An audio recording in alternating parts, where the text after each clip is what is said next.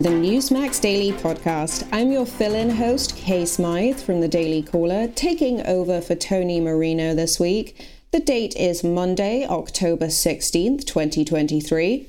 Let's get into those headlines, shall we?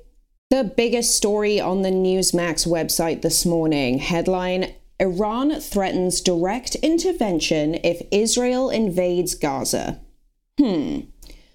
So I guess Iran warned in a social media post that if Israel's war crimes and genocide, that's a quote, are not stopped, then the situation could spiral out of control with, quote, far reaching consequences. Okay, I've heard some silly stuff in my life, but Iran warning Israel not to invade Gaza? Hmm, who's the one gaslighting here? Who's the one who just baited Israel into not invading Gaza, but protecting Gaza and protecting Israelis, Palestinians, and all sorts of other different types of people within the region from the terrorist organization known as Hamas? The story continues. The post on X by Iran's mission to the United Nations came after Axios reported Saturday that Tehran warned Israel, in a message sent via the UN, that it would have to respond if Israel carries out a ground offensive in the Hamas controlled Gaza Strip. The following is a quote from Iran's UN mission saying if the Israeli apartheid war crimes and genocide are not halted immediately, the situation could spiral out of control and ricochet far reaching consequences, the responsibility of which lies with the UN, the Security Council, and the states steering the council toward a dead end. I don't know about you guys, but that sounds like to me that Iran is waiting for an excuse to engage in World War III. Now, obviously, we pray that that is not going to happen. We pray that cooler heads will prosper and that we will be safe and the people trapped in this part of the world by Hamas terrorists will be safe.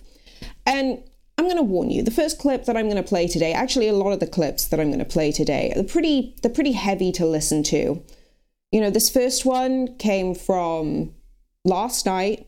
It's uh, sorry, I'm not I'm not welling up talking about it. I promise it's not that sad, but it is very difficult to listen to. It's a story of a 17 year old Barak Shmuel who is a survivor of the Hamas attacks, and he talked on Sunday Report about what him and other young people are having to experience as a result of their lives in this part of the world right now. Uh, the attack started on Saturday, uh, Saturday morning. I was with two friends. We were on our way to work out. We're preparing for the army, actually. And on our way there, we got caught by a rocket attack. And us here in Ashkelon, we're used to that, you know? Uh, so we heard the sirens, we found cover, but it was just so much more intense. I don't know how to explain it. The explosions were much harder. Everything was much louder. The amount of rockets fired was, was way, way more. It was ridiculous. So we found cover. When it was clear, we ran back home. And the scary part was, is I started getting these videos of terrorists running around and I couldn't under, I didn't understand what was going on. At first, I laughed. I was very confused. It, it made no sense, you know. Hmm. And then it kept on coming, and the videos kept on coming, and I realized that this is real. So I locked the house, and that was just the kind of like the moment of realization that this is actually going on. Uh, I understand, Barak, that uh, that you unfortunately lost uh, a friend close to you. Um, can you tell us what happened and have you been in touch with his family? Uh, I don't want to get too much into the story. He was presumed missing for the first day in the morning of Saturday. And the whole day we were looking for him. That same night we heard he was killed. That's, that's enough. Okay. Uh, well, uh, Barak, uh, you, you, know, you said that you are training, you're getting ready uh, to to take your place uh, in the in the IDF. Um, how do you feel at this moment um, with what you've been through, and uh, as you think ahead to to the days uh, ahead and to perhaps your own service? What's on your mind? absolutely amazing. You know, what these guys, what these soldiers are doing for us, I want to be able to do the exact same thing for, for other people. When I see them fighting and protecting us, I, I just wish I could be there with them. That's, and you can ask anyone and they will tell you the exact same thing. That's how important this country is to mm-hmm. us. The civilians, it's, it's our country. It's the, the soldiers and civilians. We're together in this. Mm-hmm. So when I look at my future, uh, army career, I want to make the most out of it. I want to be a fighter and I want to do what these guys did for me for other people. The situation does not scare me. It only boosts my motivation to do that. Barak, how old are you, if you don't mind me asking? I am 17 years old. Well, uh, we're going to continue to follow you, and uh, we appreciate you sharing your story, and uh, we wish you uh, we wish you Godspeed.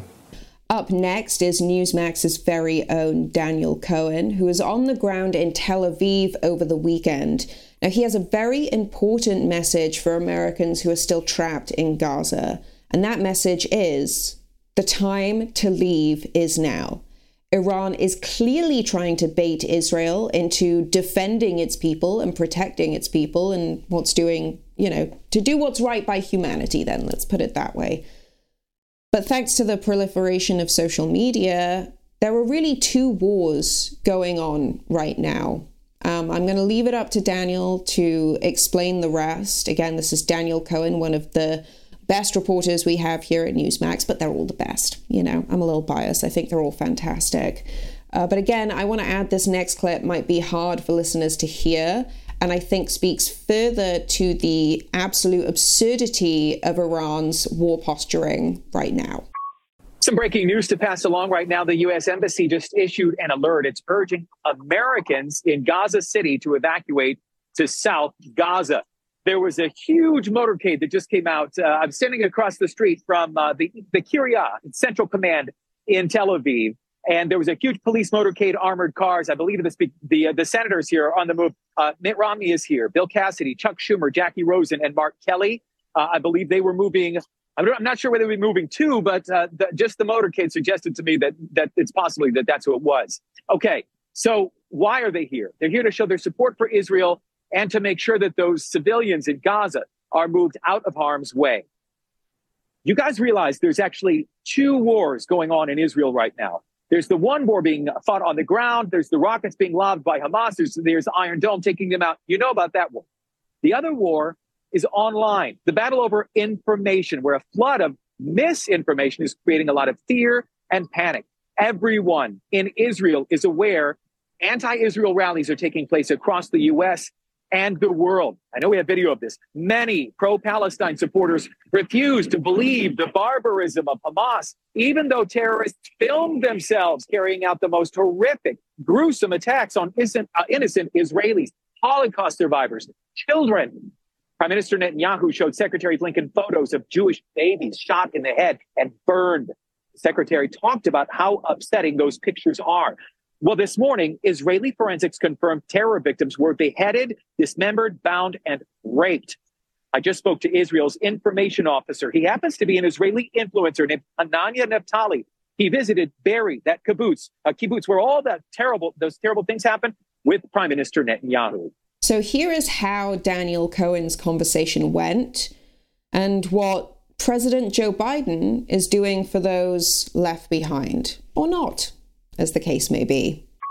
This is a war between good versus evil. And it's, to me, it's just shocking that even after we saw visuals of decapitated babies, burnt bodies, women that were raped, burnt alive, uh, you know, uh, corpses in, in cars, uh, and Israel still needs to explain its actions. Are you kidding me? This is just insane and unacceptable that even after we saw everything, we see protests against Israel. These people really revealed their true colors that they don't really want peace with Israel, they want peace without Israel. Israel is signaling that ground offensive into Gaza is imminent. Any hour, any day, no one here really knows. Israel's been dropping leaflets over Gaza City and renewed warnings, even on social media, ordering more than 1 million who live in Gaza City. They're telling move to the south. Now, the problem is this Hamas has set up roadblocks and the land crossing into Egypt is completely closed. the terror group, those leaders, they want the Gazans to remain in their homes to stay so they can be used as human shields. So the Israeli military right now is trying to clear a way for civilians ahead of what's expected to be a very bloody conflict.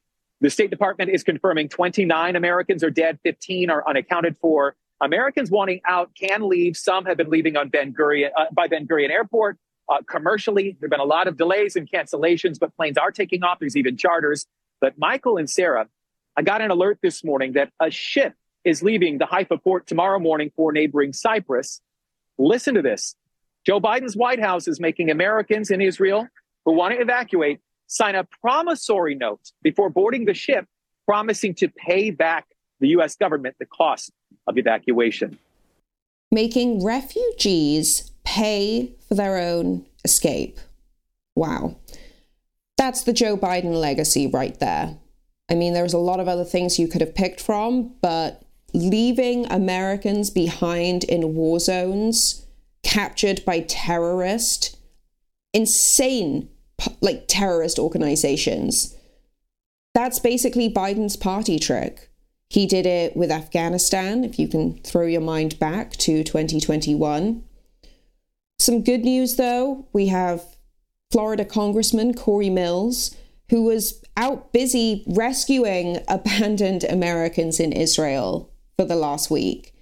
Cory Mills, he.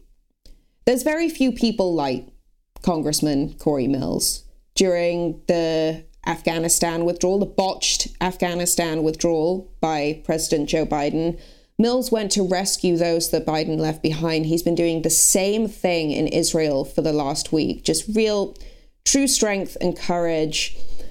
Mills returned home to vote over the last weekend. He was supposed to come back to vote for Ohio Representative Jim Jordan uh, in his nomination as the new Speaker of the House it's sort of one of those stories that's been going on around the same time as everything that's been going on with Israel. And I think uh, a lot of people are kind of split between the two, right? A lot of minds are on Israel, handful of minds are on the House. We currently don't have a Speaker of the House, and obviously what we need right now is truly strong leadership.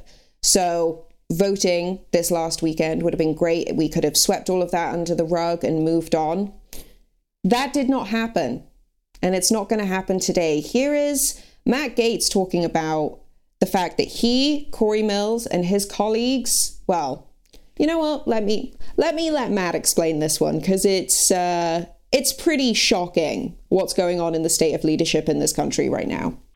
I don't really understand why trying to move the House into a more conservative position, trying to get a more conservative House Speaker would draw the ire of conservatives. Frankly, I, have received a lot more uh, praise uh, from my constituents in Florida than I have criticism, but it's not really about that. It's about getting the House back to work. And I've got to share with you some troubling news that we just learned.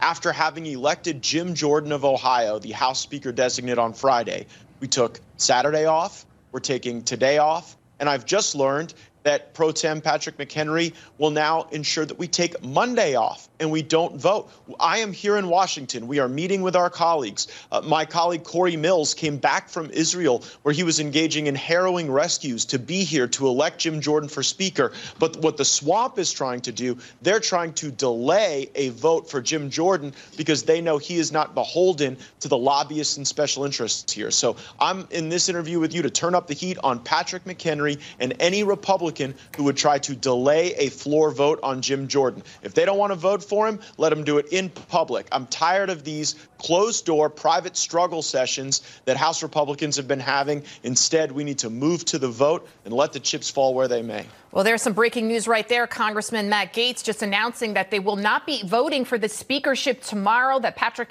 Henry has decided to take another day off. Now, Congressman, the race for speaker, it's coming at a time when faith in Congress is at an all-time low. According to the latest Gallup poll, only 32% of Americans say they have faith in Congress now. And then the latest YouGov poll even even lower than that, showing only 15% of Americans approve of Congress overall.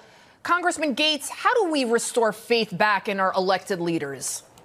Yeah, I, I think Muammar Gaddafi had about an 18% approval rating when his own people dragged him in the streets and killed him. So 15% isn't ideal. Uh, I would say that the manner in which the Congress has engaged in its work has reduced the confidence that the American people have in the Congress. When we take one up or down vote on the funding of the entire government all at once, when we drive $2 trillion annual deficits, when we sit atop a $33 trillion uh, debt, then the American people are right to question our decision making process the reason Kevin McCarthy was removed is not because he did a deal with Democrats, it's because he failed to keep his word with Republicans. Kevin McCarthy made a promise to us back in January that we would review the agencies of government independently, that we would pass a balanced budget. And when he did not meet those commitments, it didn't matter what he was doing with the Democrats, his trust with Republicans had been shattered.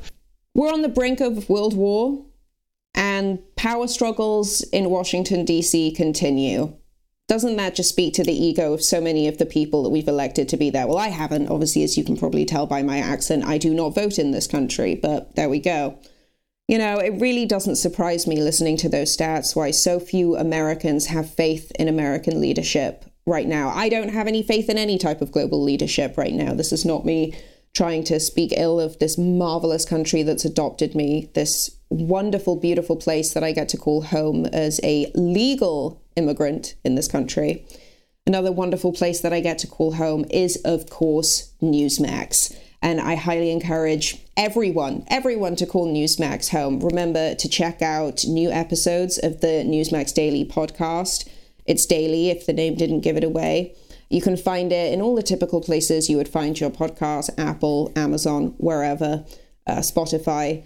And all of the stories uh, from today's show can be found on newsmax.com. Always go in and read the headlines. As a, as a writer, I always like to encourage people to uh, read as much as possible. But of course, you can find all of our shows on Rumble, on our YouTube channels, as well as all of your favorite social media platforms. And just to remind you, my name is Kay Smythe, and I'll be back again tomorrow with the latest from the Newsmax Daily Podcast.